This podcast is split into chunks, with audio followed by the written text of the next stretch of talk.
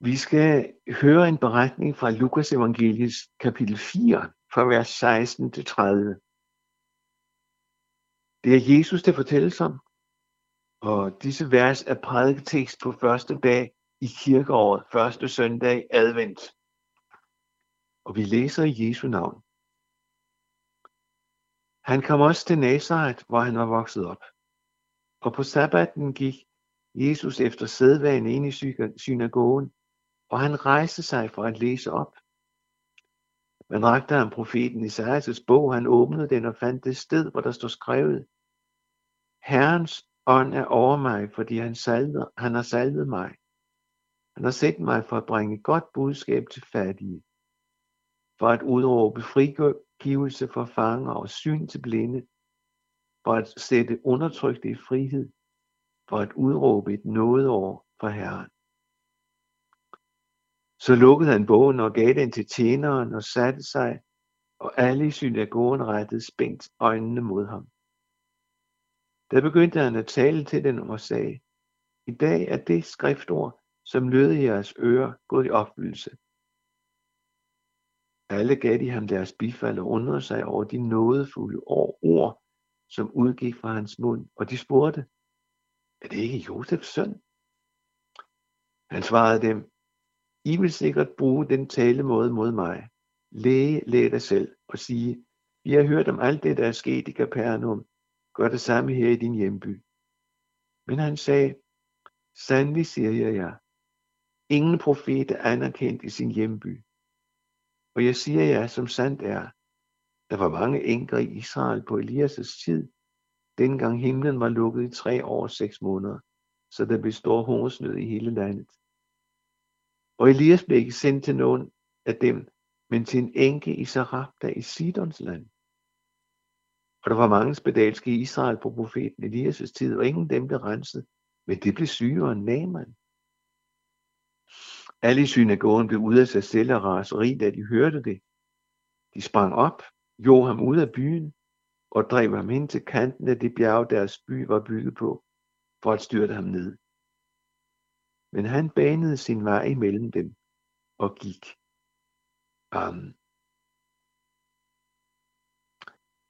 Prøv at forestille dig situationen.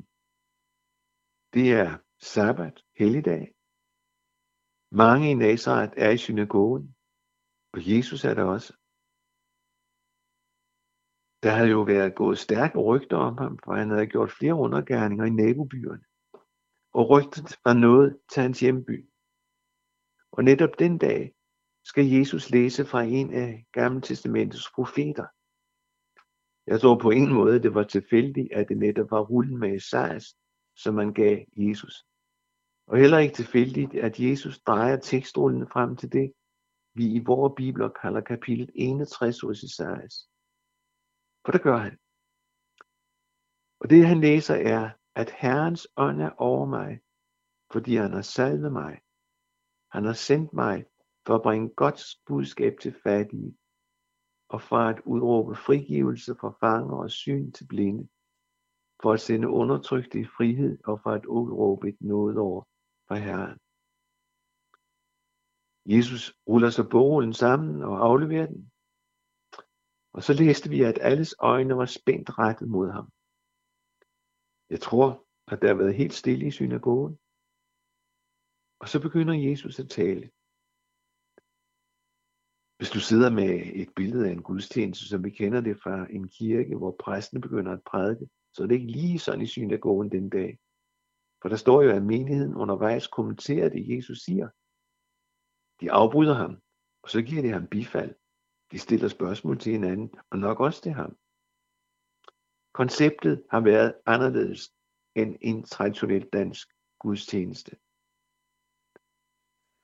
Det helt utrolige den dag, det er, at Jesus, der i synagogen citerer fra Esajas 61, så citerer han noget, som beskriver ham selv. Beskriver den opgave, som han var kommet for at løse. Jesus står altid så at sige læser om sig selv.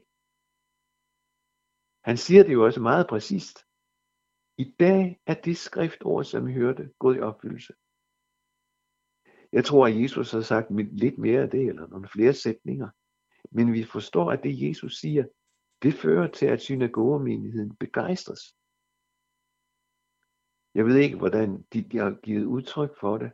Måske har de, de fra klappet eller råbt op. På den måde givet ham deres bifald.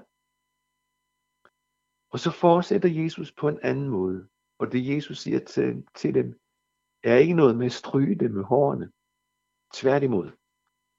Jesus anfægter deres selvsikkerhed i Guds relation. Deres forkerte tro på, at dem er det godt nok med. Vi er Guds folk, og ingen skal anfægte det. Vi, vores folk, er i særklasse hos Gud.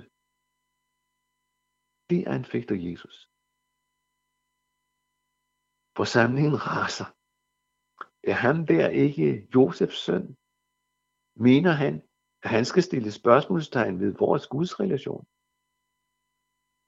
Hvis du overhovedet skal være noget mere end det, vi ser og kender, så gør nogle tegn, sådan som vi har hørt, du har gjort i vores nabobyer.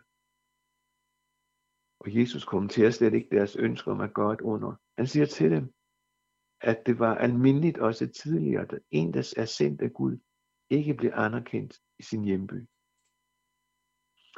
Altså sidder vi her med noget, der på en eller anden måde er en afart af janteloven. Den udleves her. De forkaster Jesus. De bekræfter det, Jesus siger, at den, som er sendt af Gud, ikke anerkendes af sine egne. Skulle han lære dem noget? Hvem tror han, han er? Men lad det nu ligge. Lad os vende tilbage til det, profeten har sagt om den messias, som skulle komme. Det Jesus læser, og det han taler om, når han siger, i dag er dette gået i opfyldelse. Underforstået, for i dag står jeg her. Derfor er det sådan lige her og nu. Og lad os derfor se bort fra dem i synagogen og deres reaktion. For nu skal vi læse den profetis, det profeten har forudsagt om Jesus, og så skal vi tænke på din og min situation. Dit og mit forhold til Gud. Isaiah skrev, Herrens ånd er over mig, fordi han har salvet mig. Det betyder om Jesus, at han er noget helt særligt. Gud har givet ham en opgave, indvidet ham til en opgave. Gud har sendt ham. Gud vil gennem ham sige noget til dig og mig. Altså, Gud vil sige noget om din og min relation til Gud gennem Jesus. At Jesus er salvet, det betyder, at han er udpeget, udvalgt af Gud. Han udskiller sig fra alle andre. Og så, som vi læste, Herrens, Herrens ånd er over ham. Det betyder, at vi skal høre, noget, og vi skal høre godt efter, hvad han siger. For her er noget, som kan blive formidlet helt ind i dit og i mit hjerte. Han har noget, som han gennem sit ord vil give os. Noget, som vi må have lov til at tro. Noget vigtigere end alt andet.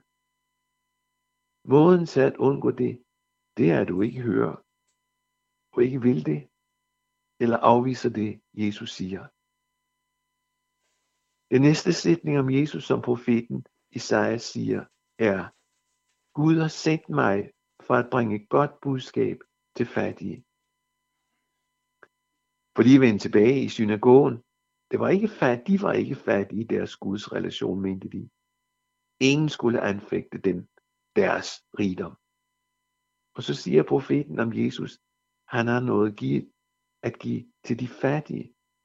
Det er, og der har du nok fanget, ikke fattigdom og rigdom, når det gælder penge og ejendom og de ting. Nej, det profeten taler om, og det Jesus taler om, det var om mennesker. Det var om mennesket mente, det var om mennesket mente, at de havde noget at give Gud, når Gud, hvilket Gud jo gør en dag, kræver os det regnskab for vores liv. Har vi da levet op til de rammer og den måde, Gud har givet for livet?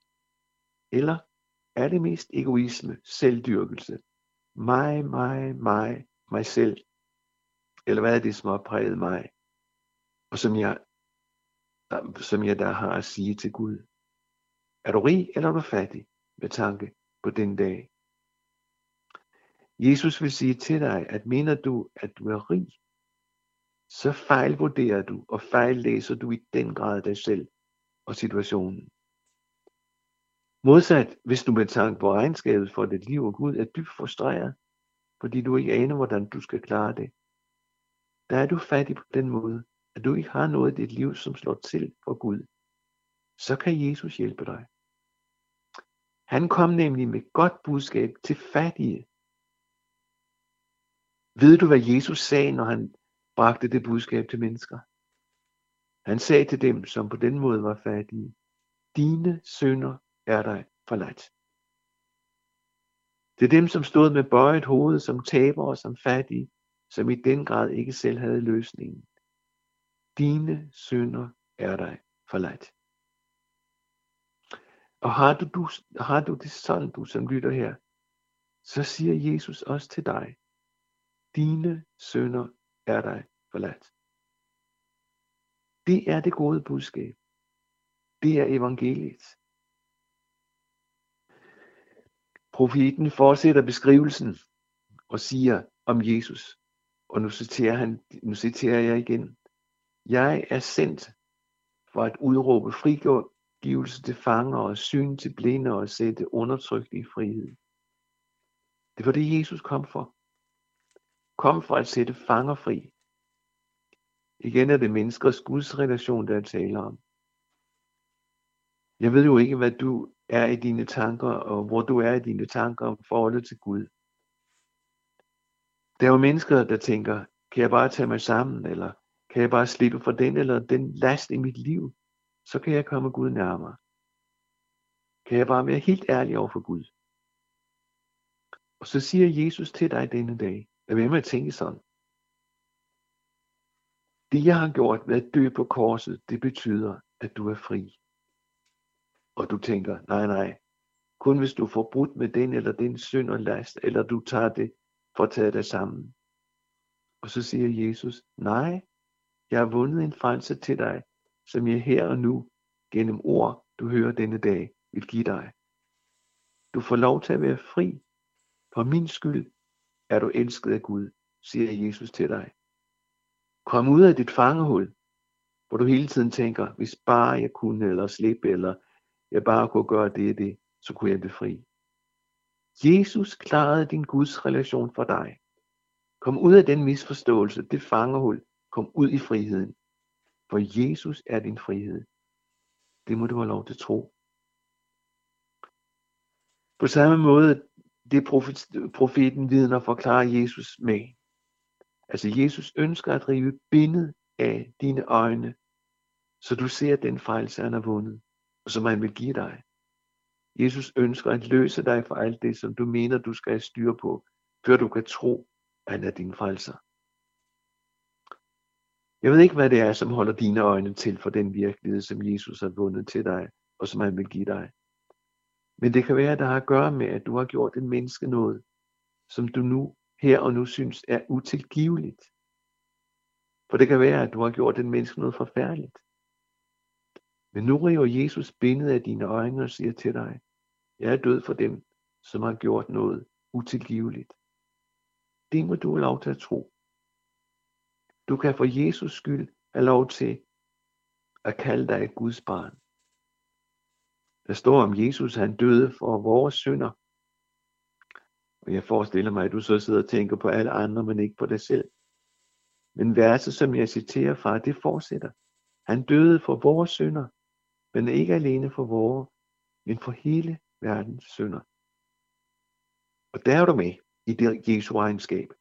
Der var han betaler for vores synder. Så kan det være, at du også, om det er muligt, skal bede et menneske om tilgivelse. Men det skal Gud hellige nok minde dig om i din samvittighed, hvis han vil, at du skal det. Også for din egen skyld kan det være en god idé. Forstår du ikke også nu, at Jesus ville sætte undertrykte i frihed, klemte mennesker, når det gælder det forhold, det forhold til Gud? Så giver Jesus dig lov til at leve på hans regning. Den, han har betalt. Og så siger profeten, at Jesus skal udråbe et noget år. Ved du, hvad det er at få noget. Det betyder, at man får noget, man ikke har fortjent. Man får noget ufortjent. Og et noget år, det er noget, der begynder nu, og så får du lov til at leve det i dette noget år. Sådan er det at være kristen. Sådan får en kristen lov til at leve i den nåde, som Jesus har vundet, og som man deler ud af. Også en dag som denne, hvor du hører om det, at Jesus, hvorfor Jesus kom. Jesus besøg i synagogen endte med, at de blev så irriteret på ham og så vrede, at de vil slå ham ihjel. Ud med dig, Jesus. Og så går vi hen til skrænten, byen var bygget på. Ud over kanten med ham.